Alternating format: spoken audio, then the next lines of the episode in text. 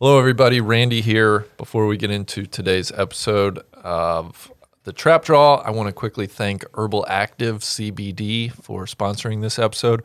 Urbal Activ uh, CBD is 100% THC free. It's legal in all 50 states. And uh, Tron is with me. Tron, I know you're, you know, how's how's the sleep? I guess because that's that's the biggest thing I've noticed, and, and you've talked about is how much it helps you sleep. Yeah, uh, I was sick last week, non-COVID. Got tested, wasn't COVID, uh, thankfully. But uh, had a couple bad nights of sleep, and then uh, got back on my CBD regimen, and coincidentally had some some big dreams the other night. Some lucid dreams. Yeah, Yeah. you- yeah. Uh, well, So, so I, the first night was kind of Nyquil induced, and then uh, and then the CBD took over the next couple nights. So uh, yeah, I don't know. It, it just kind of levels me out at night and helps me uh, kind of set the day aside. I would say. So you do the drops. Uh, there is a wide assortment of products. There is balm, there are mints, there's gum, uh, there's a ton more. Head over to urbalactiv.com, U R B A L A C T I V.com, and be sure to use the promo code TRAPDRAW20. That'll get you 20% off your purchase. So that's urbalactiv.com, promo code TRAPDRAW20. We thank them very much for sponsoring this episode. And uh, yeah, now let's get into it.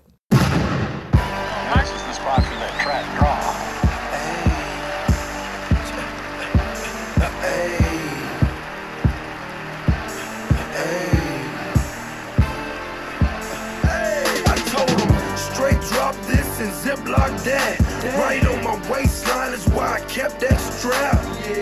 I remember nights, I didn't remember nights. I damn near went crazy, I had to get it right. Now I'm your favorite rapper's favorite rapper. Hey, now I'm your favorite trapper's favorite trapper. The absolute truth, yeah, no joke. Who me? I emerged from the crack. Mr. Jeezy, thank you very much. Tron, this is number three. You know, they say, uh, you know, one is one, one standalone, two's a, I don't know, a pat, a streak maybe. Fool me Three, twice. three, three's a pattern. Yeah, I'm not really sure where, where I'm going to this. Three. Shame on all of you. Yeah. Um, but our, th- our third preview, um, I know we've been having a lot of fun and, and hopefully people find these entertaining. Um, I, I first should welcome you. How are you? Uh, I'm joined by, by Mr. Tron Carter. I'm great, Randy. Uh, I want to ask you, how much feedback have you gotten from the timeshare community over the last week? Yeah, people, people, people have been reaching out. You know what I've gotten the most feedback on is uh, lawyers to help me if I need to unload the timeshare. Uh, people have been pointing me in the direction. I think Wesley Financial was one, um, and and there were a few more. Um, so I'm I'm not looking to unload just yet, but when I do, if and when that time comes, I feel like I'm I'm better prepared. So. Awesome. uh, yeah, we'll we'll have to get up there. Um, maybe next next spring Yeah, we'll we'll get in the timeshare and we can even live live pod from there. live from Spice Bush. yeah. um, I f- we forgot last week. Should we play the voicemail? We should. Yes. Uh, let's do that right now. So, do you want to set the stage? So- tell, tell the people what what they're about to listen to. Yeah, so this just we get voicemails every once in a while. Um, you can call in. I can't remember the number. Um, while Randy's looking that up, so I'm playing left-handed for the next year. Um, really for the next 11 and a half months. Haven't really played a whole lot in June. I need to get my ass in gear. Um, but we got a, a pretty stern voicemail from uh, I believe Joe in Seattle um, which we can tell you a little bit more about Joe in Seattle. I actually reached out to him. Uh, the number comes across. These voicemails get delivered to our inbox, uh, our our our email inbox, and uh, and Joe, uh, I actually texted the number um, after I got the voicemail, and I said, Joe, what's up, man? You know what? Let's talk here. And uh, and it turns out Joe's like an Illuminati figure. Um, you know, deep deep connections in college golf and and uh, amateur golf all over the West Coast. So So the number for folks is 1 833 330 8725. 833 330 TRAJ, T R A J. Um, Joe left. Joe left an original voicemail, but then he just he, he had to follow up. So we're we're gonna play a couple of them here. Guys, Joe here from uh, Seattle, Washington. Big fan out here on the uh, West Coast. Just listened to the uh, Charles Schwab preview episode of the podcast. Great stuff as usual. Uh, just wanted to focus in on toward the end uh, Tron's decision to go left-handed. Guys, uh, this is one of the most disturbing, disappointing uh, revelations uh, that anyone in the No Laying Up crew has has put out there. It makes me sick to my stomach. It makes me think you guys are not into the game of golf like I once believed you were. Um, it's it goes against everything that I believe about the game of golf and that I love about the game of golf. It, it's it's a game that can't be mastered, but should always be uh, attempted to be mastered. And Tron is literally throwing up a big Literally. middle finger and saying, "I'm bigger than the game. It's not challenging enough for me. I've hit a plateau. I've run up against a little bit of a tough spot here." So I'm just going to trash all the work that I've done, That's, all the goals that I've set, Come and. I'm just going to take the easy road out because I'm not seeing big enough gains in my golf game. I mean, I love Tron. Sometimes I kind of hate him too, but That's wow, the sweet did spot. he take a dive on my uh, likability scale? Tron, pull your head out, go back to right-handed, dig it out of the dirt, my friend. We all hit plateaus. uh, suck it up. Thanks, guys. Love the show. So then that slid in. Said, God, like what a you know what a thoughtful. Even if I don't agree with everything, what a thoughtful thing. And he slid back in a couple minutes later with Yeah. with another voicemail. Sorry, guys. Joe here from Seattle again. Uh, forgot to mention uh, Big Randy, not on the podcast. Please, Randy, Big Randy, my guy. There is no way you can be on board with this left-handed fiasco Why by is he Tron. singling me out? Grab him by both shoulders, shake him, and get him back to us, okay? Because we've lost him, is what it seems like to me. He's gone. Randy, I know you're not on board with this. Please comment. Hel- just help. Help your buddy. Cheers. So I, I wanted to I- leave that to you because because you, you you weren't on the on the Charles Schwab uh, main pod Right. and you don't like gimmicky stuff. You hate par three courses. You hate uh, you hate you know scrambles. You hate all Right. sorts of not anything that's not considered real golf. Mm-hmm. So what are your thoughts? I think I I think you're gonna play real golf just left-handed, and for that reason, I fully bless it. I think um, I, I I can't get inside your mind. I don't know whether you know this ceiling that you feel like you've butted up against is like a glass ceiling or you know a firm you know steel I think it's rebar. caged. Yeah. Yeah, Uh, that's that's that's something that you only know. I think I would be against it if I thought this was a gimmick and if you weren't going to hit cups and try to get better and to you know get as really as good as you could be left-handed. So I, I in all honesty, 100% seriousness, I fully bless it because you know you're obviously you're, you're gonna keep up. You're gonna you know count your strokes. It's just you're gonna be left-handed, and if that's a personal like journey for you, then I, I think it's really cool. So I'm sorry, Joe. Yeah, taste it, Joe.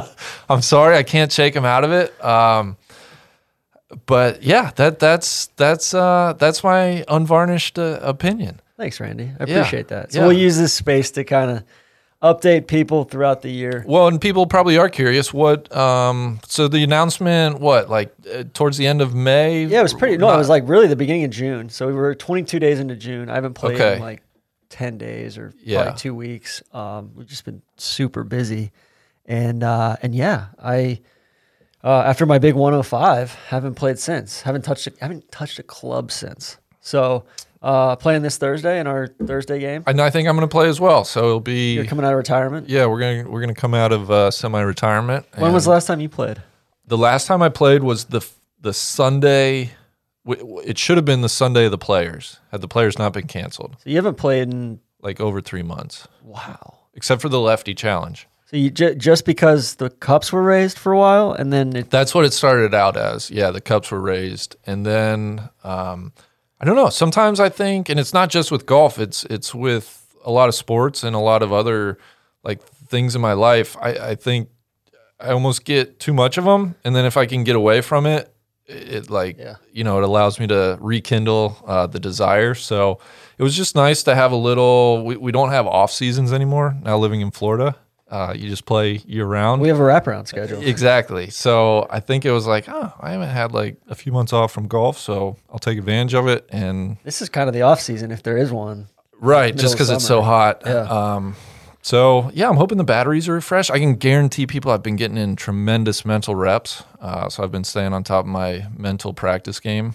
Um, At some point, you're going to have to reconnect with George Gankas and Yeah. apologize to him for not putting in any any physical work. I, I will apologize to him for that, but I won't apologize to him for not taking heed of his advice because I, I do think about a lot of things he told me like every time I play golf uh, You cut your from that day forward. you cut your handicap in half, basically. He he like in the most succinct terms, he told me it's all about the effing club face, and mine was wide open.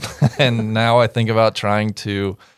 It's it, in my mind, it feels like super shut, but I know it's probably just like less open in actuality. So, um, yeah, he's you know I, I carry on his spirit if even though I, I haven't gotten the uh, the actual you know range reps that I may have promised that evening. Um, all right. Well, so uh, what's going on this week? We got we got the travelers. We get, we're going up to Hartford. We're going to get in plex? the insurance plex. I think we're going to dive into the city real quick. I, you're smoking some meats though. I want to I, I, I want to kind of make okay, these segments okay. a little bit of a thing before we and we don't have to spend much time. But you you had like a well, you can tell the people, but you had like a day long. Uh, Yeah, I bought a 12, 12 pound pork butt. Uh, did it at two, like two, 215, 220, and then jacked it up like 230 at the end. Um, threw it on at 10 a.m. yesterday morning, and it went for 21 hours. How did how did it turn out? Have you have you? Unbelievable. Yeah. Um, I actually I couldn't get it off. I couldn't get it off the grate this morning. So I, I woke up at, at like six twenty a.m. I never wake up early. Woke up to get it off the grill. The thing was on all night. the the uh, Flame Boss 400 was rocking all night. Uh, I didn't even know charcoal would last that long. And uh, and yeah, it was so it was so moist and and um, like just pulling apart that I I I had to get like some pliers and pick the grate up and then dump this thing into a uh, like a bin basically. Hmm. And then I pulled it with two forks and it was absolutely And you delicious. got you got pork for days now. I know you brought some over to the kill house. Yeah, and I and I threw a couple chuck ribs on there last night too. Yeah, So- the, the ribs looked delicious. Yeah. Um, Um, yeah, so Well, good. was- yeah, Good. So, uh, what's going on with you? Any? well, I just wanted to, uh, Refuge Book Club. We got a new selection. Uh, is the Nickel Boys by uh, Colson Whitehead. You know what? That one, um, I've seen that one in the uh, in the bookstore. Excellent cover art. It's um, yeah. So Not to not to bring it to like the most. no, you, uh, you got me off guard because I'm like I don't know. I'm I'm trying to remember it. Um, I haven't ordered my. I don't own the copy yet, but I'm gonna order it. So if anybody's looking for a book club, one of my favorite features of the Refuge, uh, community driven. This will be our fourth book now, um, and we'll hold. We've been doing like Zoom calls, so we'll hold a, a, a Zoom call sometime in July. I don't know if the date's been set yet, uh, but all all are welcome. Head over to our Refuge message board. Check out the uh, the book club thread, and and you can get all caught up. But so that's what I'm looking to dive into that, and I'm also I finished my pilgrimage to eternity book, and uh, Kevin Van Valkenburg had like told me the book Straight Man by Richard Russo was like one of his favorite books of all time. It's about this kind of down on his luck uh, college professor in like this small lib- it's a it's a novel in like you know a fictional liberal arts school in Pennsylvania. Uh, so I have that. So I'm gonna try to. I, I think the Nickel Boys is is on the short side, um, like a couple hundred That's pages. the one that's so about the. It's about uh, like a uh, boys like reform school Yes, or, or exactly. some sort of like juvenile yeah, detention thing. Yeah, exactly. So I'm gonna I'm gonna be trying to. I, I'm not a great simultaneous reader, but um, I feel like I'm, I'm gonna. I got a question To, for you. Do you do you give up on books ever?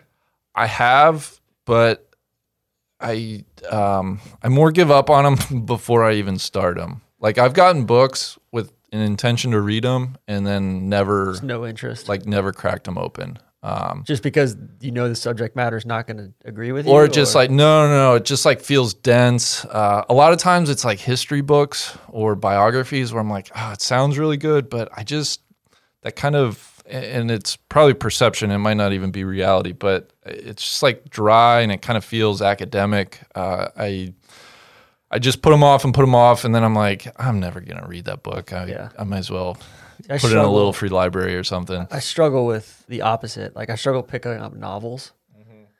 and then I, like, I can plow through a, uh, you know, history or biography. Um, but my problem is I never, like, I, I can't give up on a book. I- I feel you there. I, I feel like if I can get, if I make myself start it, and if I can get 40, 50 pages into it, I feel like It's like I'm in. I'm, man. I I'm in. Like I, might as well. yeah, I might as well. I, I might as well crawl to the probably other side. It probably keeps me from reading more because Yeah. you know because because when I fight through it, I get so worn down by the end of one of them. You know, like Yeah. one that I don't, I'm not really feeling through 100 pages. It's like shit. All right, I gotta finish this. I know that feeling. It's tough. I and people say it's like the most liberating thing you can do is just put aside a book you're not into. But I, I I'm not good at that. Yeah. Um. All right. Well, should we? So the travelers, Yeah, the insurance plex. the insurance plex up in Hartford. Interesting, interesting place. It's Um, of course the capital of Connecticut. it is. It is. A river runs right through it. Uh, Yeah. the Connecticut River. Um, I'd never been there before I moved to Boston a couple years ago. We drove through Hartford on the way up, and then actually, uh, in my in my professional job pre NLU um, or pre pre full time NLU, I did revenue management for two of my hotels were in Hartford. So actually, residents in right downtown that um, had the biggest rooms I've ever seen for a hotel. Really? It was wild, yeah. Um, but yeah, actually, and there was like, so I, I got to know Hartford pretty intimately without going there all that often. Mm-hmm. Like the the concert schedule, what the minor league baseball team, like, Yeah. you know, all the the uh, Trinity College graduation, uh, the Travelers, um, the XL Center, anything that was going on in the XL Center. So, um, yeah, it's it's a it's a strange place because I think it's it's pretty. Um, you know, it was, it was a it's it, it's got a lot of corporate like there's a ton of ton of consultants there, ton of insurance people. Um, you're pretty close proximity to New York and Boston, and but then you're you're out kind of in the middle of nowhere, in the middle of Connecticut. Like Connecticut's pretty vast and it's a lot more rural than Yeah. I think people imagine it to be. It's it's wider than you would think too. Yeah. I, I think oftentimes in my mind I, I think of Rhode Island and you know these small northeast states, but yeah, Connecticut's got some got got some length to it.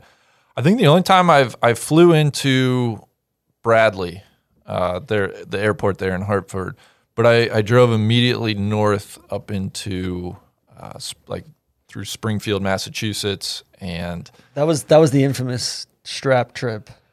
That no, Oh, no, because we Okay. flew in. No, this was in again. Right, That was in my previous life Yeah. too, when I had applied to a um, a graduate program at UMass, and uh, I went on a visit, and so I, I flew into Bradley and, and drove up like into that Amherst uh, area, yeah. and that's really Through great. uh, Springfield. and- yeah, through Springfield. Springfield's kind of downtrodden. Yeah, um, tough scene there.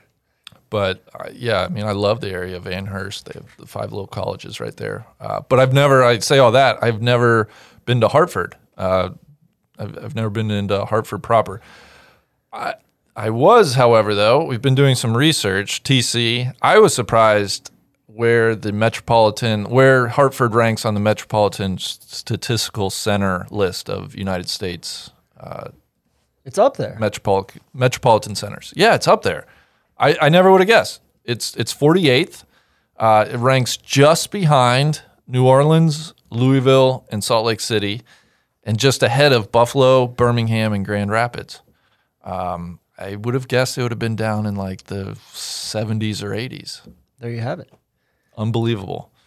Um, do you know Do you know the origins of Hartford?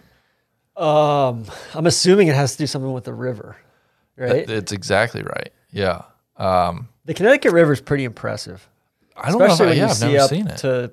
It's up by Amherst and all that too. Like That's the same one that runs up? straight up. Okay. you know. Okay. Uh, but yeah, I'm assuming it has to do something with that. The Dutch got there first.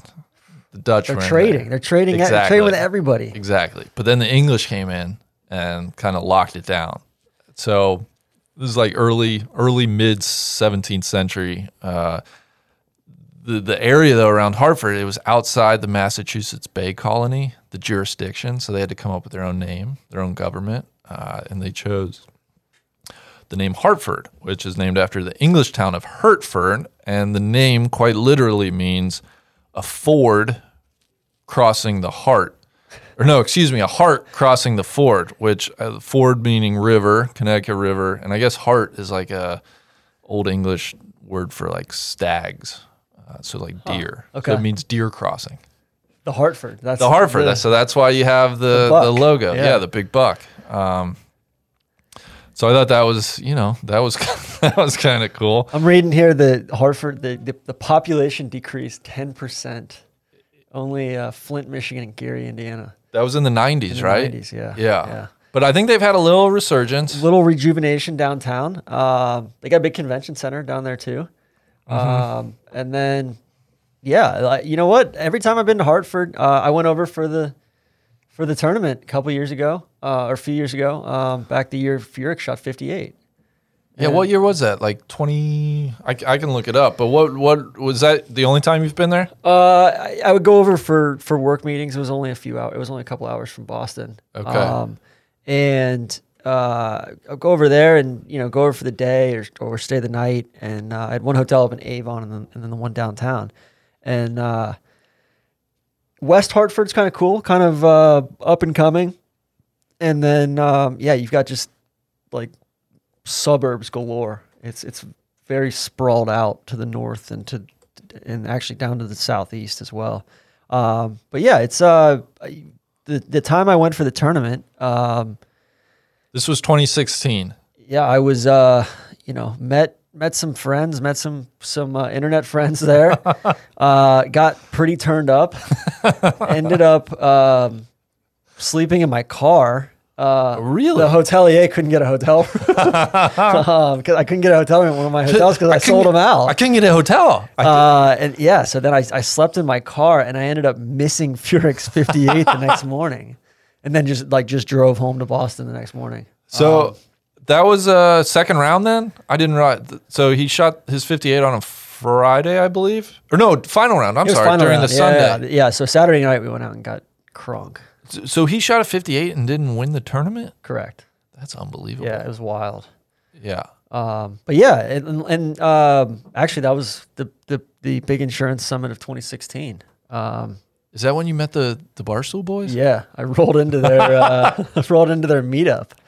Uh, that was wild. Well, I think the people are going to want to hear a little bit about that. Listen, well, you know, we were kind of jawing back and forth. They were new to the scene, and Some beefing, some beefing on Twitter. yeah, some beefing on Twitter. I don't want to get too specific, but you know, I rolled in and I said, "Trent Riggs, what's up, guys? I'm, I'm TC." You went into the Lions then. I went into the Lions Den. There is some, you know, bar in a shopping center south of downtown, down towards down towards Cromwell, where the course is, and uh, yeah, I said, "Hey, I'm TC. Let's have a beer." and I We ended. I ended up staying there for like four or five hours, I think it's the definition of when Elkington talks about uh, Bubba Watson on the pod. Like you, you and the ball, you and the Barstool guys are straight. yeah, we're straight. We're straight, mate. so, yeah. um, but yeah, I think going to the course a little bit. The course is very. Um, it's like a. It's not a TPC course. I mean, it, it is a TPC course, but it's not like they adopted it. Yeah. Uh, it, it was a kind of a classic design. Which is and- probably why it's like a good, exactly. like a, a better course. and then uh, they redid it. And actually, I got a I got a uh, video from Zac Blair this morning, like saying like dude, like it looks better than anything like any course I've ever seen look before. Like the way that like nobody's stepped foot on it looked like Oh, for, yeah. for, you know for the last four months. So. Uh, you know, he said the greens were just absolutely pure. If they can firm up the fairways a little bit, it looks awesome. it's So- a it's a Bobby. Is it a Bobby Weed originally? Why is that in my I think head? he came Maybe in not. and um, he came in and like I think he and Dye like came in and did some renovations You're to right. it. Yeah, yeah, yeah. Um, looks like a Robert Ross, Maurice Kearney original, and then Pete Dye, and then Bobby Weed. So Um, for some reason, I remember that from right in the previews. I- stick, sticky ass Bobby sticky, Weed. sticky, sticky. So um, Relatively short course by tour standards. by tour standards, yeah, it's definitely. I don't think it. You know, you can you can get you can get an advantage by driving it well there, but it's not it's not imperative either. There's and it's great finish. It's like pretty gimmicky, fun finishing stretch too. Yeah. 14 through 17 there. So, um, but yeah, and um, you know, your your buddy Bubba Watson's won there a few times. Anyway, we don't we don't need to get into all the golf stuff, right? No, that's. I mean, I feel like we've we've more than filled our quota. Um, we do have a guest that we're gonna patch in here shortly, but before we get to him, um, you have some really important arboretum news maybe to share on Hartford. Yeah, I searched. Um, you know, they've they've got some nice parks downtown, Bushnell Park, and um, you know, a few others, but they they do not have a botanical garden or or an arboretum. So they're actually in the process of of building one right They're now. they're writing that wrong yeah, currently. which is cool. Which is cool to see. You know, history being made in the current day. yeah. So you've got some famous uh, Hart Hartfordians, Hartfordites. That's what I don't know what's called. We should ask. We'll, we'll ask our guest. Um, yeah, big gun presence. didn't didn't realize that. Uh, Samuel Colt was was the OG uh, gun guy in in Hartford. Um, of course, the inventor of the revolver. Set up his firearms manufacturing company downtown. But then you had guys like uh, Gatling and Browning rolling in there. Um, so yeah, big big gun scene. I found another interesting guy, Albert Pope, who was deep in that, um, the, like the big bicycles, Like the with big wheel in the front the Yeah, wheel? yeah, yeah, yeah. He was he was going nuts on those, and then he started tinkering with automobiles. And they say had he not gotten beat by Henry Ford in Detroit, there was a chance Hartford could have become the the, Motor City. The Motor City. Wow. Yeah. Um, and of course, we're heading to Detroit next week, so Yeah. Uh, For your favorite of them. a little irony there. Uh, your boy, J.P. Morgan, grew up in How Hartford. cool is that? Uh, Mark Twain uh, spent 17 years there, raised his family, was de- next door neighbors with Harriet Beecher Stowe, which that's, Really? yeah, I mean, that's pretty good. Pretty good little block you got going there. Um, and then another guy who I know we are both very fond of their work, Frederick Olmsted, was born in Hartford. The uh, the guy at the heart of the Olmsted, the the Parks guy. We're both the Olmsted brothers. I, Frederick. I, uh, Yeah. Was Frederick the dad? Maybe. And then Frederick Law was the son or something. Maybe. I I, I should have. I should have Listen, looked who that can up. say? more. Uh, yeah. you found this Sugar Ray singer, Mark McGrath, Yeah. born in Hartford. Eric Mangini, your boy. The former Jets coach, of course, my boy. Uh, also, br- former Browns coach, too. that's right. That's right. Uh, Dwight Freeney, a prolific edge rusher, of course, for the Colts for many years, and then Marcus Camby, who I, I you know, there's a really good doc on Calipari uh, that goes into, or it spends time on Calipari's tenure at, at UMass and the whole Marcus Camby recruiting. But I guess that makes sense if he, you know, grew up in Hartford, how we would end up at a school like UMass UMass. is fascinating. Yeah. like it's it's I don't know they because they've had the dalliance with the MAC as far as football goes. right. And uh, yeah, it's it's I think like uh, kind of inland New England. Mm-hmm. Um, you know, we kind of up the Connecticut River Valley where you got eh, you got Springfield, you got uh, you know Amherst up there, you've got um, you've got Hartford, um, got like Waterbury, and then you know you go a little bit more eastward in Massachusetts. You got Worcester, you've got uh, Lowell. You- Like it's Yeah. like this burned out, uh, you know, kind of mill towns and like Mm-hmm. you know just like industrial stuff. But it, but they're they're also like trying to make a comeback. You know, like Manchester, New Hampshire, all these places. It's Yeah. Like, I had no idea about any of this before before I moved up there. Yeah. just a kind of a really like there's a lot of levels, a lot of layers to that part of the country. I think. and they have such an old history, right? Yeah. Like it's not it's not like places out west who might be in like their first iteration of or, or like their first downfall. Like this is when when you have you know almost 300 years of history. It like you said it it it creates for layers. Um, I do think we'd be remiss if we didn't say this was the Travelers is where Ken Duke got his only uh, PGA Tour win Yes. Yeah. which I think is quite fitting with the the proud English history and you know um, Yeah, very. I mean, it was you know, uh, I think it was a first first win for Leishman as well. Really? PGA Tour. Yeah, did not realize yeah. that. A lot of guys have had their first win in Hartford. They, Hartford they've also done a very, Travelers done an excellent job at uh, doling out sponsors exemptions. Mm. They always give them to like when, like remember when Cantlay shot sixty Yeah, that's right. that year. Um, they like I know Brian Harman played in it when we were in high school. I remember like playing in a high school tournament, and then like Brian Harman the next week he was playing freaking Hartford for the PGA Tour event. Yeah, yeah. Um, and then one question I have for you: Why is it the insurance plex? Well, so that's a good question. I had no idea. Uh, I had to research it, but my uh, somewhat long-winded answer. Uh, it, it goes back to all the trading, right? It, it uh, Dutch? the the Dutch, right? And I- I guess the, the how the Connecticut River kind of came inland from the ocean. Uh, it made like the Hartford area a, a really thriving port. And so these merchants were, you know, they'd be worried about the risks of, of their ships and the contents and everything. And so, um, the, like the first, it started with like informal insurance agreements. It began like the late 18th century, like 1794. This one website says. Uh, Hartford merchant Jeremiah Wadsworth and some associates started providing fire insurance. And it, I, I guess, where they really made their mark, though, um, like people in San Francisco during the Great San Francisco Fire had insurance policies like through With the Hartford company. Hartford companies, and like they paid them out, and they they just were like really good and really reliable on the Yeah. policies. And I think that's it. Just essentially the insurance They used industry. their best judgment. They weren't scumbags. Yeah, the insurance industry just built up from that like first those first informal policies and companies. Um, it, it just became s- the place to be.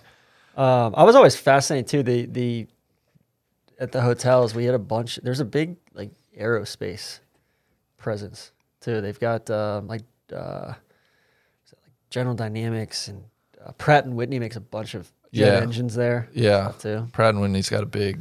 Yeah, they're So they they set up shop. Um, I know. Oh, here. uh, What about uh, what about the UConn uh, I sports I- program? I, I think UConn's a disgrace. why? I'm- why I'm- is I that? Just, I've never liked them. I never liked Jim Calhoun. Um, I never liked Randy Edsall. Oh, Randy Edsall was. you know, like there's no, I, I just never thought there was any way that they were recruiting clean at all, right? Like who who's going to go to Storrs, Connecticut to play basketball? Yeah. What about Gino? Do you respect the work he's doing? Yeah, I do. I I, do. yeah, it's really it's impressive. Now, yeah, I, I will say Ray Allen was one of my first like favorite college basketball Ray Allen's players. a class act. It seems like. He's a, it seems like he's a complete class act. Uh, so I, I do want to separate him out from the rest of Yeah. the UConn Huskies. and even like the way it ended with Kevin Ollie a couple years ago. yeah, that was weird. it was stinky. yeah, you know? very stinky. V You know? stinky. And then they brought Edsall back after Right. Edsall went to Maryland and acted like a scumbag at Maryland. Yeah. Then they brought him back, and you know, I it's think I feel like Edsall and Schiano are kind of like oh, they got to be boy and like kindred like spirits. Coughlin. Yeah, yeah. Um, yeah, you know, I feel like it, it's it's very uh, like there's no reason for UConn to have a football program, right? Or a D1 football program. I wouldn't think. I mean, you could take Ma- UMass. This is, is the same way. Like, who? What are they? like, Like, what's the why? point? Yeah, Yeah. yeah, exactly. So I don't know. And anyway, that was a neither here nor there. Storrs is you know the State University of Connecticut, so I felt like we had to had to burn on it. Thank you. Um, well, should we dial in our guest? We should. We Okay. should. Well, we we can ask him some more about about Hartford. Hey everybody, real quick, Randy here. Uh, you know what time it is. We gotta we gotta pay some bills, and we also need to thank DraftKings for sponsoring today's episode as well. Uh, you can check out their award-winning sports book on the DraftKings app. It is safe, secure, and reliable. Uh, deposit and withdraw your money at your convenience. And this week they have a ton of bets uh, or a ton of markets, excuse me, around the Travelers Championship as well as European soccer. TC, are you deep in the European soccer scene? I'm not. I like. I want to be. Um, I just I don't have enough bandwidth. That's kind of, and I don't have a club team. That's Yeah. it's what I struggled for forever in the NBA. But I, I you know, I like basketball, of course, but I, I just don't have that team to latch onto. Uh, I know the the Christian Pulisic, the American. Uh, he's I think he's bucking his head for Chelsea right now. But anyway, uh, DraftKings has. Uh, Lots of markets, current markets for the travelers. So if you want to uh, scratch that itch around golf and as well as European soccer and TC, uh, I know this is big for you. They have futures markets up right now in NBA, NHL, and NFL. Give me Yeah. a like what would be a futures bet you would want to look for? Uh, I'm looking at NFL right now. I mean, the Chiefs are basically plus 600. They're the odds-on favorite. Ravens right behind them at plus 650, and then it's, it's kind of a two-horse race there. You got Niners and Saints after that. this is you, this is I'm huge lamb lamb house. I, I I know you are. The Ravens are going to be a problem The for many Ravens years. have, I feel have, like. have had a really, really, really, really, really good offseason. I, yeah, I feel like their draft was so good. and then like getting Calais Campbell, and I mean, Oh boy, you yeah. know, they're they're doing some some crazy stuff up there. So, Well, uh, anyway, the, the folks can download the top rated DraftKings Sportsbook app now. Use the code NLU when you sign up. For a limited time, all new users can get a sign up bonus up to $1,000. That's right. DraftKings Sportsbook has a sign up bonus up to $1,000. Just enter the code NLU when you sign up, only at DraftKings Sportsbook. Must be 21 or older, New Jersey, Indiana, Pennsylvania only. Bonus comprised of a first deposit bonus and a first bet match, each up to $500. Deposit bonus requires 25 times playthrough. Restrictions apply. See DraftKings.com slash sportsbook for details. And if you have a gambling problem, call 1-800-GAMBLER or in Indiana, TC, one eight hundred. I always forget the number. 9. One eight hundred nine with it. There you go. Uh, and now on to our conversation with our uh, special guest. Hello. Mr. Buccigross, this is Randy from No Laying Up. I'm joined by uh, my associate, Tron Carter. How are you? I'm well. How are you? We're, we're good. Hey, thank you so much for, for taking the time. I know this is uh, probably off your radar, so we really appreciate it. No, it's fine. It's awesome. Thank you.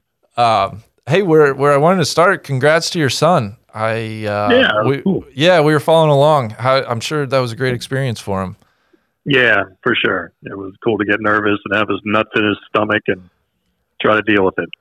And I, I'm guessing you weren't able to follow him just because of the COVID stuff. Um, Yeah, I just kind of stuck down. It was, you know, just watched the first tee shot and then went to a friend's house and watched the fifth, sixth hole and then went back down again and watched his last hole. it, it's the club I belong to, so I could kind of, kind of, you know, get in and get out. But yeah, unfortunately, I only saw four holes. He was one under on those holes, so unfortunately, I, I should have watched him more. Yeah. uh, well, when uh, did, does he get his golfing acumen from you? yes, of course. Yeah. how how old was he when he first beat you? Good question. My guess is, well, I mean, but not consistently till probably about 17.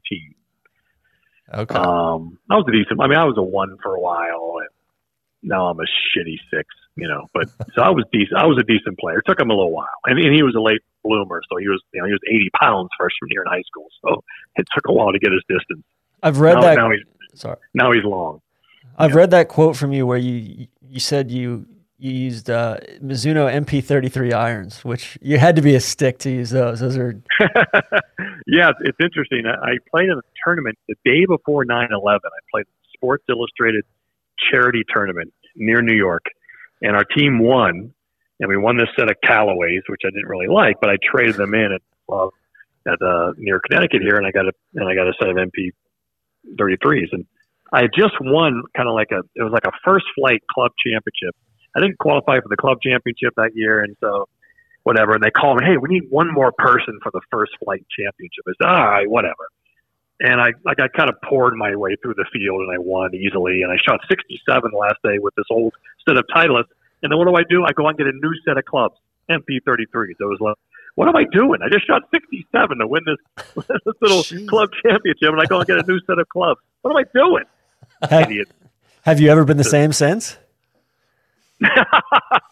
Well, yeah, yeah. I mean, for the most part, no. But but uh, yeah, I'm, I'm too much of a perfectionist, too much of a tinkerer to uh, ever be, you know, really. It, I'm not a good match for the game, but I love it. I really enjoy it.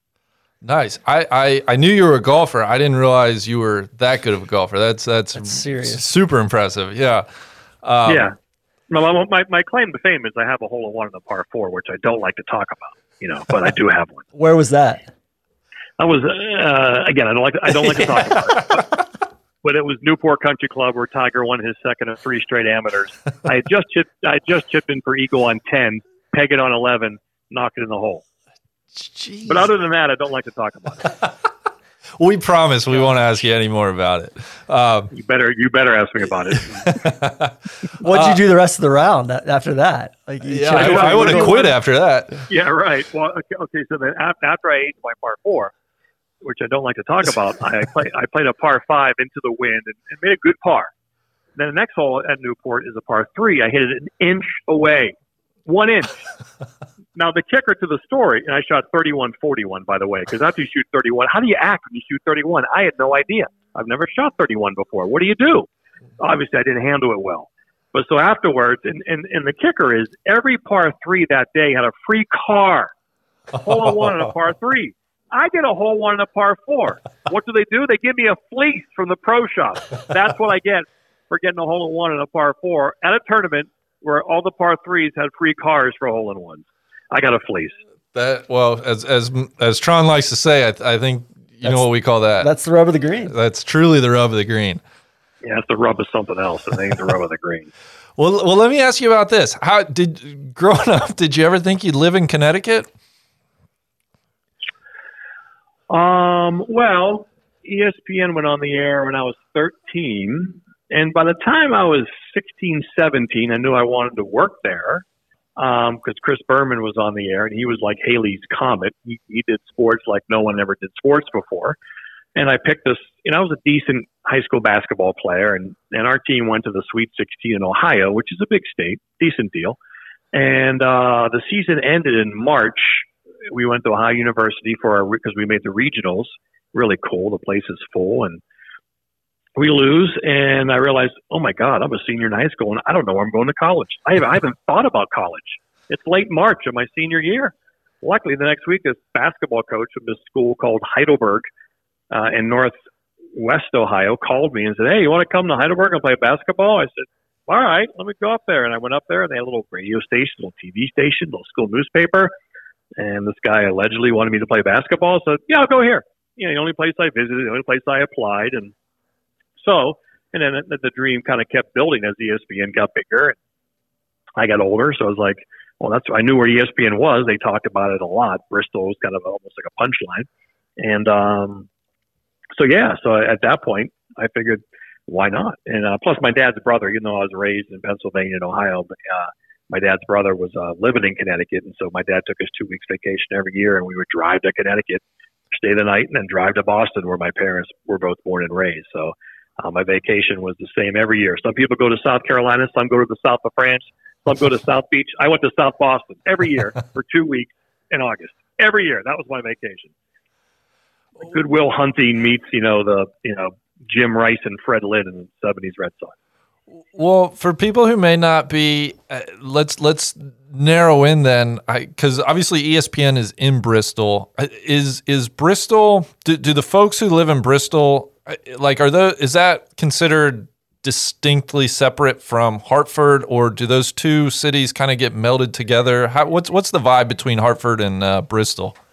Yeah, I mean, it's 20 minutes away. It's um, you know, it's the greater Hartford area is really a suburban area.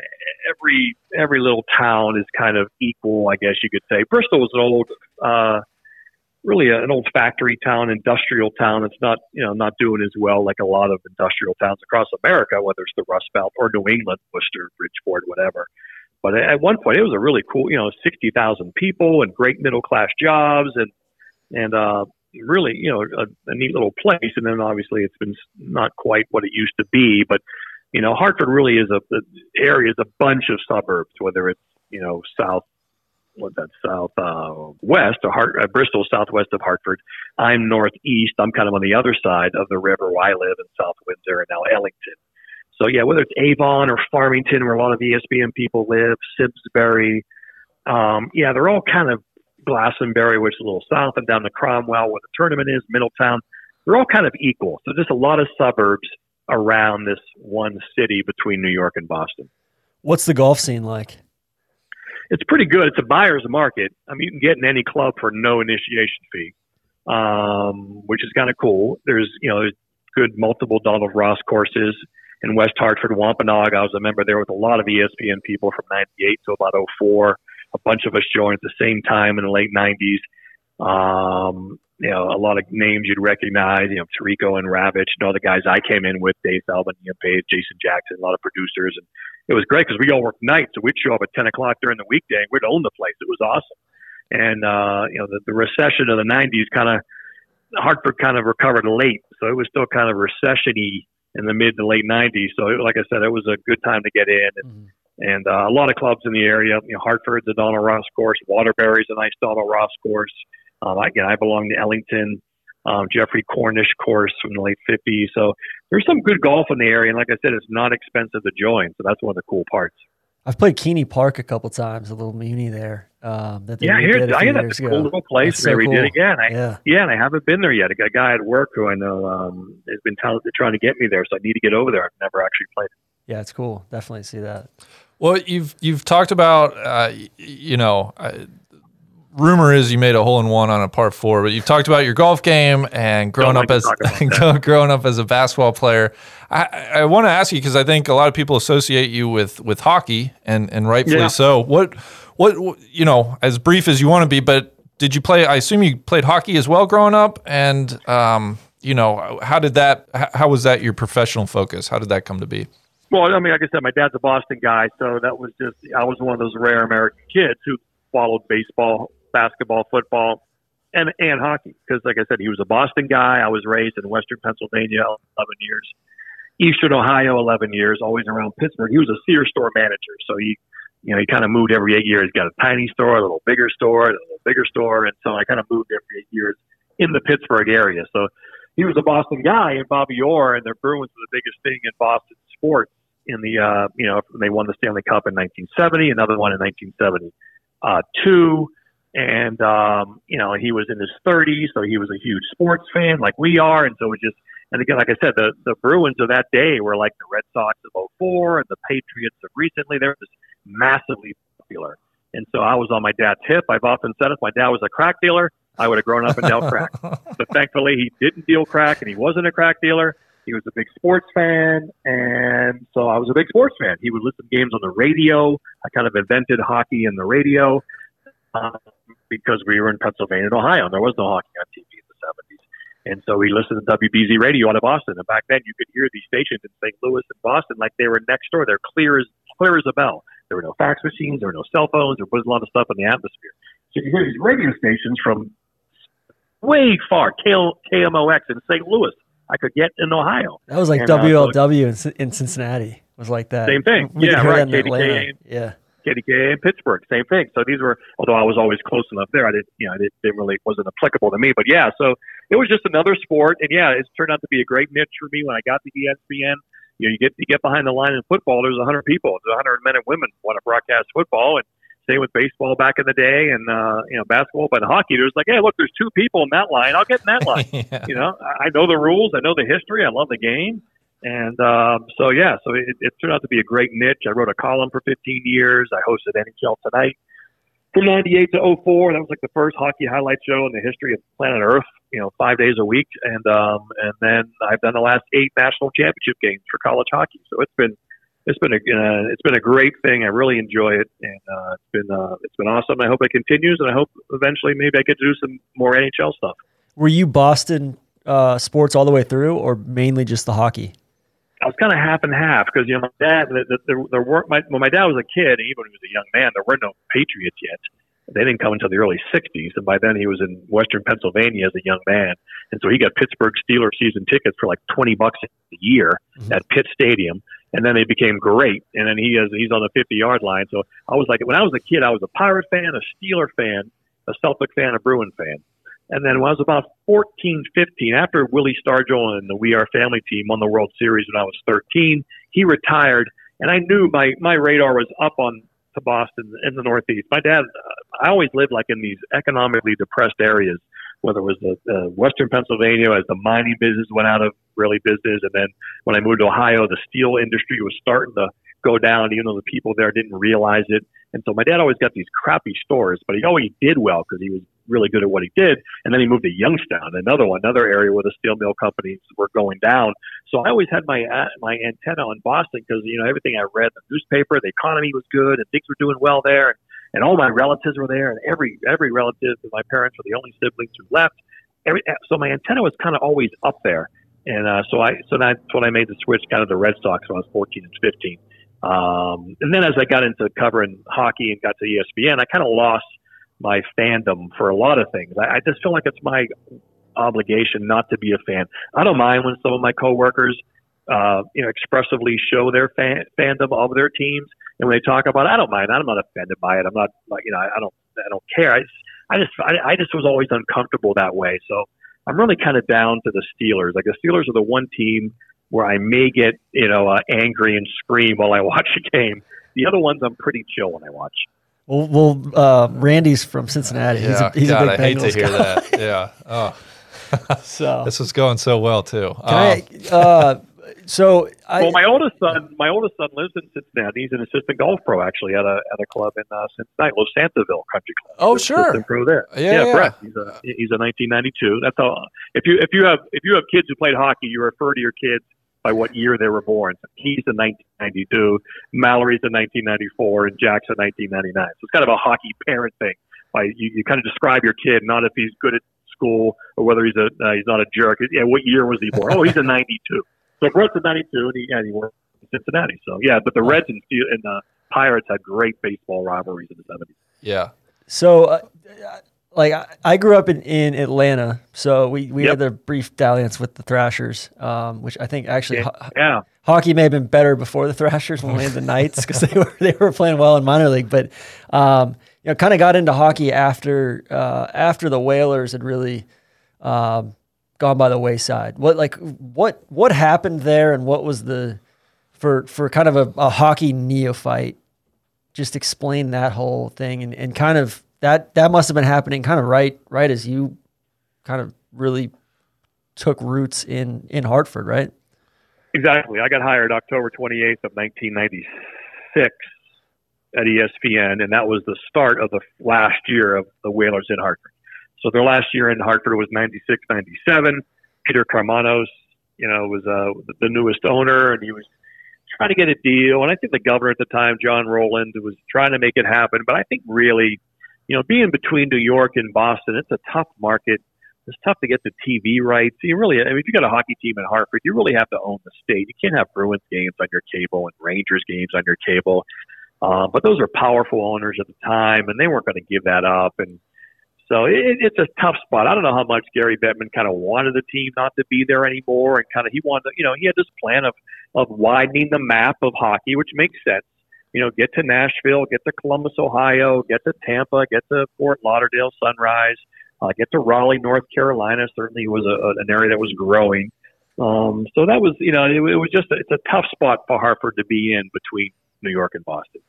Did that create some scar tissue? You think for Hartford? Like, is, is that is that still something that Oh, yeah. people really, you know, dig in on and and, and For sure. You know, yeah, because that was a big deal in the 80s, you know, especially people my age, guys in their early 50s, because at that point, you know, they're they're in their 20s, they got their they got their job, their first job where they're making some money, and then guys in their 30s, and then the guys in the late 30s who are making really good money or have their own businesses. They're getting suites, and it's just a whole part of the social deal. Is you know, for 40 times, 41 times a year, you can go downtown, get a dinner, go to a game, and it's just you know clients and just you know maybe go to 10 games a year if you're maybe split season tickets. So yeah, it was a pretty big vacuum when they left. And at the city of, I, I remember when I showed up here and I went downtown once with my young family, and it was like, wow, this city is not doing well. It was, it was like a, it was like a Sunday afternoon. It was a ghost town. I'm used to Boston, and like I said, uh, after college, I went up there, and just I'm used to that kind of city, and just it was stark when you went to Hartford. It was just kind of sad, really. It's doing much better now, and and uh, it's a little better vibe down there. But yeah, there was a huge vacuum when the Whalers left, and then there was a obviously for a while there when uh, Robert Kraft was flirting um, and did a good job convincing almost everybody he was actually thinking about coming to Hartford, which he probably really never was. Um, it was all leverage, but you know, for a while there, they made the yeah, here come the Patriots coming to downtown Hartford, and and uh, so that was you know, so that was really you're almost taking advantage of a jilted lover. You know, you have the you have the Whalers who break up with Hartford, and then here come the Patriots, which is like you know it was like a, a rocket show coming to town, you know, for within the NFL, mm-hmm. and then you really think you have a chance, and then you just get totally ghosted. So it's uh yeah that, that wasn't that wasn't a that wasn't a great time in Connecticut, but it's uh like I said, I, it's a cool place to uh, you know I like the place, a cool place to live, raising my kids. They're all grown now and I've, I've always said, if you have a family, you got young kids, it doesn't matter where you live. It really, it really, it matters zero when you got young kids. Your life is around them and taking them to practice and dance recitals, school. It doesn't matter where you live. Now, once they leave, it matters, and once they grow old, it matters. But once you got kids, it, it doesn't matter. It, it, like I said, I'm close. I'm two hours from New York. I'm an hour and a half from Boston. Two hours from Cape Cod. I'm five hours from Montreal. I'm, I'm you know two hours from Vermont and New Hampshire. So it's it's a it's a cool place where you're close to a lot of stuff. Are there any intra Connecticut rivalries like between cities, or do, do parts of the state like uh, not get along with each other? Yeah, I don't sense that. You know, having grown up with having grown up in Ohio and Pennsylvania, you do get some of those big time rivalries, and uh, but yeah, not for the most part. There might the only kind of unfortunately, maybe sadly, the only kind of rivalries might be like based on economics, like you know, a, a town that does well and a town that doesn't do well, and they mm-hmm. and the town that does well isn't afraid to tell the town that doesn't do well that they're not doing well. It's, it's kind of cruel in terms of the chance in high school. So, um, but overall, no. And I, I kind of miss, you know, again, I grew up in, in Ohio where, you know, we had 10,000 people at our high school football game and it was just a huge deal in Steubenville, Ohio. You know, I come here, it just, you, you don't feel football in the air. That's the one thing I miss about Ohio. Um, is you don't feel football in the air here in Connecticut in the fall. Just, you know, that, that's a distinct flavor out in Ohio, and that's one thing I do miss here. We were just talking before you got on about UConn football and kind of trying to make that happen. yeah. it seems like an uphill yeah, battle. Yeah, I mean, they, I, I, I don't think they should do that. I, I think they should just get rid of it. They should focus on hockey and, and uh, of course they got great basketball and and uh, uh, it's just never. It's just not a football area. It just yeah. it's not. It doesn't. You know, there's certain little pockets down in Ansonia and places like that. And, there's some decent high school football and and uh, but yeah, I just don't think it'll ever work at UConn. My brother and one of our colleagues actually played it played football at Columbia, and they would play Central Connecticut State uh, every every year. I think one of their first first couple games, and I remember they would they would come up and just they would they would dread going up there because those guys were so physical, and it was such a like they were a rough program. yeah, there were there's pockets of roughness for sure. And there's, and there's, and we see, I like I said, my boys played hockey, and there's no doubt there's some towns who are muck it up and will are nasty, and there's other towns that are easy to play. So yeah, that and that's and that uh, that definitely is still the case. But I, I feel it's much more of a hockey state than I do a football state. It's a good baseball state actually too. Yeah. Um, you know, Chris Drury back in the day, Little League World Series, and, and they have a good they have a good AAU program here, and, and Little League and All Stars are pretty serious, and so yeah, it's really good baseball uh, baseball hockey state. And like I said, the golf is pretty good. There's some, um, you know, especially go down the southwest part of the state. You know, obviously, the, the, the Travelers and TPC. I think it's one of the best TPC courses I've played. Yeah. It's a lot of fun. The back nine is really interesting. And uh, so yeah, so it, it's it's a good little golf state. Do you go out to the tournament every year when you're in town? Yeah, you know, back in the day, it's kind of funny. Chris Berman, like one of my first few years, that you know, the word got out that I kind of played golf a little bit, And he's like, and so about the second year there, it's like, hey, hey, Bucci, come here. so I, you know, yeah, so I go over, hey, we gotta, we got this thing at the at the uh, at the can. By, by you know, by then it was a Greater Hartford, still Canon Open, still. You know what I'm saying? Well, not Sammy Davis. You know, at at that time, Sammy was no longer, you know, that's part of the tournament, and I mean that. But it was it was like the Canon thing. So, hey, Bucci, we had this long drive contest. It's uh, ESPN against the three local affiliates. Uh, I really want to win this. I hear you can hit a little bit.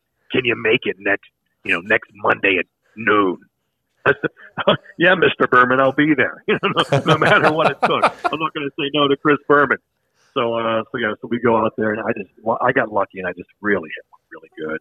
And like, I'm in the, I'm in like the, I'm, I'm on the back page of the local newspaper, and you know, and I hit it like 310, although it was like really downhill. I don't think it was really 310. It was like with a 975 Titleist D, like the first generation Oh, yeah. Titleist titanium drivers. I had the D, the J, and the K before I went to TaylorMade. Now I'm back on the Titleist train.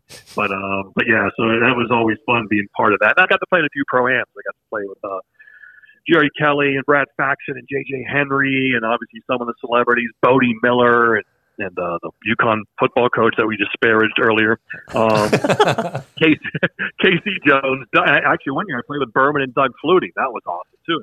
And my son caddy for me. So yeah, so I've had some some fun uh, moments where there's that long drive contest or playing in the pro am. And then as my sons played golf uh, growing up, especially Jack, as he played a little more seriously, um, you know, I always try to you know get them there and introduce them and get them out there and get a feel for it and kind of stoke their fires of dreaming about you know of, of playing golf. So so yeah, it's been a nice little thing. It's a big deal. It's the biggest thing around here sports wise for sure. It's a great tournament. It's awesome how it's become elevated, especially in the last Yeah. couple. It's always been a good tournament. Arnold Palmer's won in history in, in its history when when it was in uh, Wethersfield, and um, and so yeah, so and, and now the field's become really good. So it, it, it's a big, it's a great sports area, great sports town, and it's awesome that it, it, uh, that they have the travelers. All right, I got a question for you. Connecticut sports.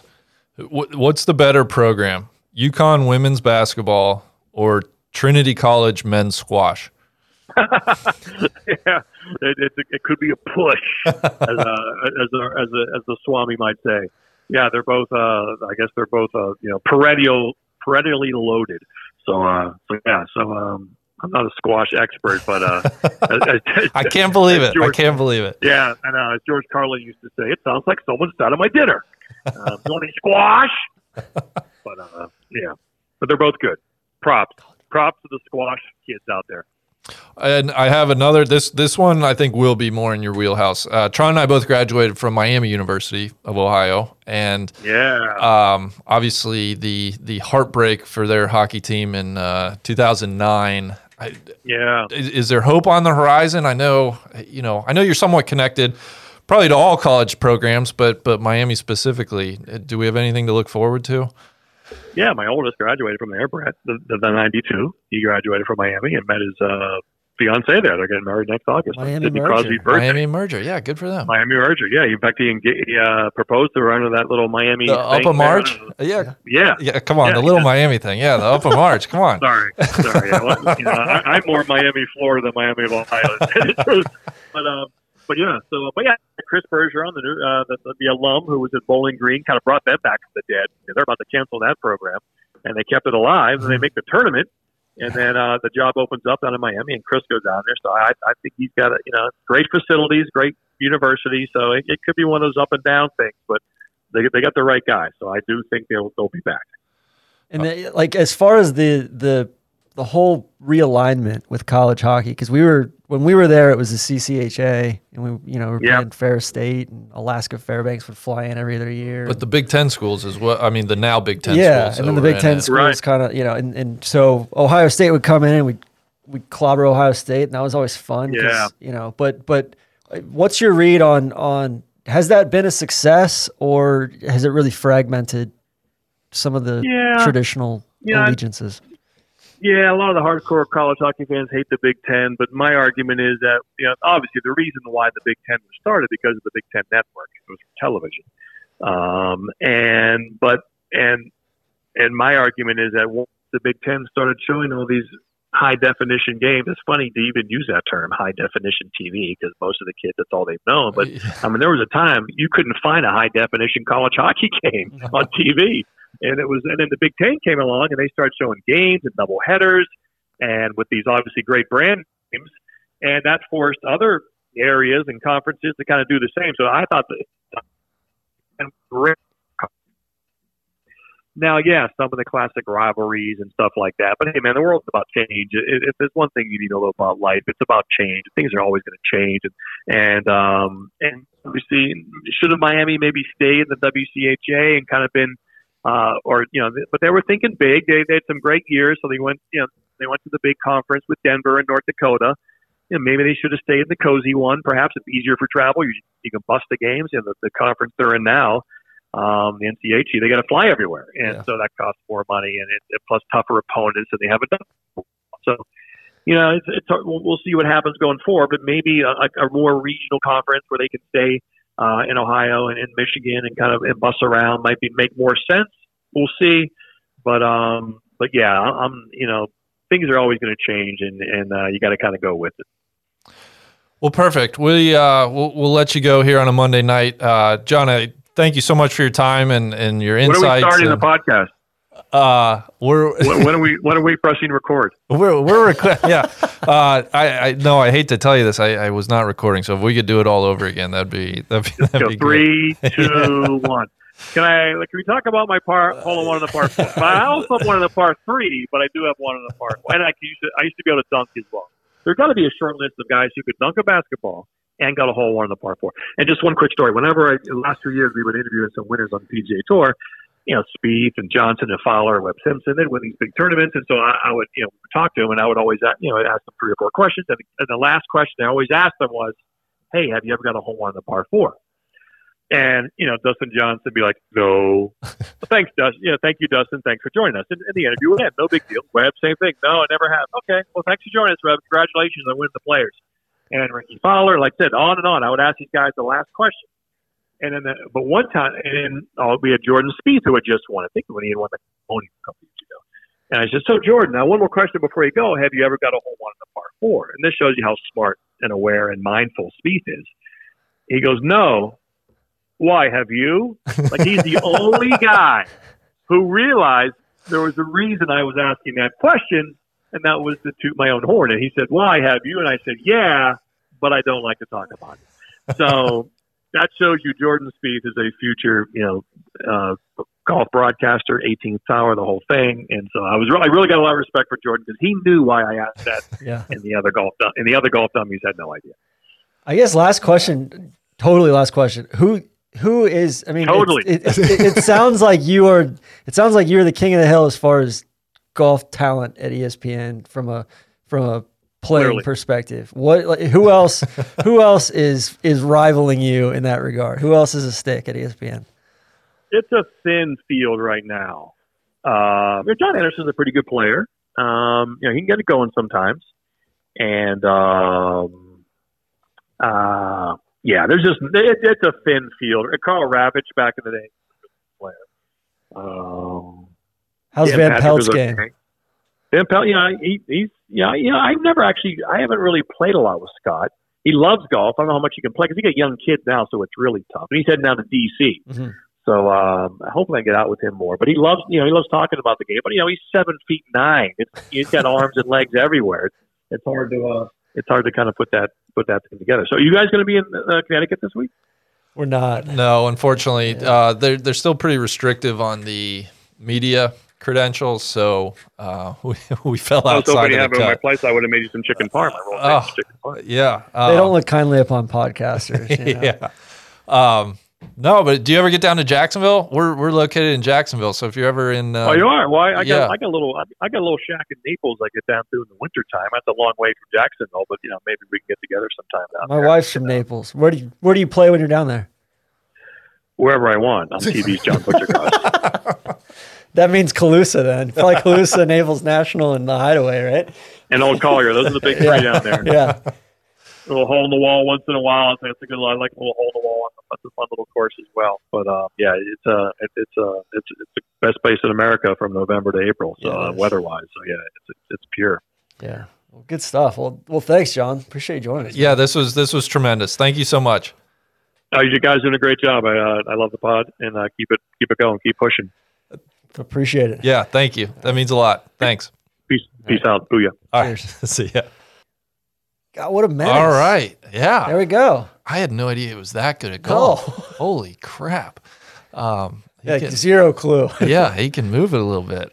Yeah, 67. Uh, what a place to get get a uh, to shoot 31. I know. Newport. Um, that's Have you been out there? I haven't. Never been to Newport. But Yeah, they Yeah. they were gonna do um, one of the USGA events. I know was yeah, gonna be was a there soon. US, Maybe a uh, US Senior, Open. Yeah, Um, actually this year. Yeah, it was supposed to be the US Senior. that's right. That's right. Um, but yeah, really listening to him talk about all the places you can drive and within four or five hours from Hartford or Boston got me all got me all uh, you know Reminiscent. of- missing that. Yeah, yeah, got me all nostalgic. Like being four or five hours from Montreal is Mm. one of the nicest things you can possibly imagine. Mhm. Food and just culture. I told you that's where I that was like on my bucket list to get up there this year, Yeah. and I think with the pandemic, probably gonna have to put that on hold. Um, all right, did we anything else, TC? I feel like we I think we covered pretty much everything. The only the only thing I wanted, to, you know, um, uh, famous alum of Trinity College in Hartford. You know who I'm talking about? I have no idea. Big Jay Monahan. No way. Yeah, played on the golf team there. So How about that? there, there you have it. Well, I can't believe we didn't get Jay to talk about Hartford. No, we should have. Yeah. He's a Boston guy. Then maybe we can bring him in, in for the uh, for the uh, The Barclays or yeah, what's it called now? The Northern Northern Trust, Trust, whatever, whatever it is. it, Yeah. yeah. Um, well, perfect. That's that's good to know. Uh, I had no idea. yeah. There you have it. So, uh, pick to win this week. I want I want to hear that from you. Oh, um, gosh, I have zero idea. You know, I'll go with. Uh, he said he was close. He found a little form at Harbour Town. I'll go with Koepka. Okay, I like that. Um, God, you know, I picked so on the DraftKings thing, I picked um, picked ZB and Harry Higgs to play well. Uh, I think JT might might That's another. do some yeah. work this week. I think he's he's he's been knocking, he's been sniffing around a little bit. Uh, can't get everything to mesh at the same time. I think he, I mean, a quiet what top eight last week. yeah, I think he's like twelve to one right now too. He's a clear favorite. Has he played this? Uh, Is this on his normal I want to say he's played it before. I don't think it's on his normal slate though. The last couple of years. Yeah. Well, we're not going out on too much of a limb with JT and, and Brooks, but it feels like that kind of tournament where Yeah. with the firepower, like Bryce Bryson could Get get know, this, Ches, defending champ. Guess what his odds are? Uh seventy to one. Two hundred to one. Holy smokes. Yeah, it's disrespectful. That is disrespectful. So anyway, All right. that's well- enough golf. Uh, yeah, God, Whoa. I just snapped out of it real quick. Um, all right, good, good stuff, TC. Uh, I hope the folks maybe learned a little something about Hartford. yeah. and uh, we'll see them next week for, of course, one of my favorite events on tour, the the Quicken Loans Yeah, Rocket, Rocket Mortgage, Mortgage. And then we've got from uh, Detroit And we got what? We got two weeks in a row in and C-bus. Columbus after that, and then Yeah. I think we go to uh, do we go to Minnesota? I think we go to Minnesota. Yeah, I know we're, we're kind of in that Midwest swing right now, Yeah. or after after this week. So, So, I know we're we're trying to get creative. I'm looking Detroit. forward to C-bus. I'm And looking you- forward to talking C-bus. You got some stuff up your sleeve for C-bus. I'm ho- yeah, I, I hope. We'll got- have to have Solly on for C-bus as well. He'd be a good guest You too. know, yeah, I, I got some irons in the fire. All right, uh, cool. Good stuff. no good way to end it. See ya.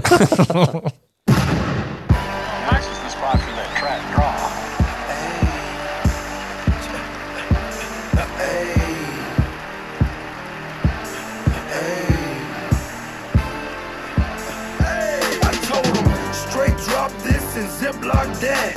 Right on my waistline is why I kept that strap. I remember nights, I didn't remember nights. I damn near went crazy, I had to get it right.